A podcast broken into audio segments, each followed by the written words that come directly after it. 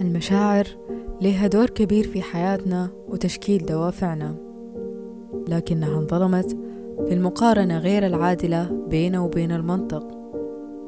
المقارنة اللي شجعتنا على الهروب منها وتعمد تجاهلها. المقارنة اللي خلتنا نحبس دموع ونكتم ضحكات ونتصنع ابتسامات ما بتعبر عننا. وفجأة بقت المشاعر غريبة علينا. بقينا نحتار قدام سؤال بسيط زي شنو شعوري في اللحظة دي؟ بنردد الحمد لله غير مدركين شعورنا الحقيقي.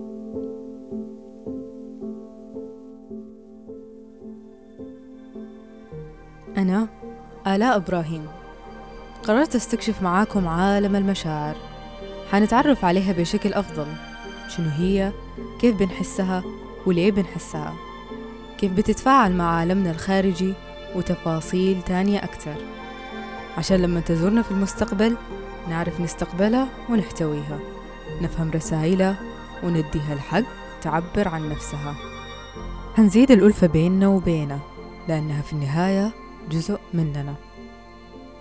في بودكاست حس حنبني جسور الوصال بين عقولنا ومشاعرنا ونستشعر الدنيا حوالينا بكل تفاصيلها.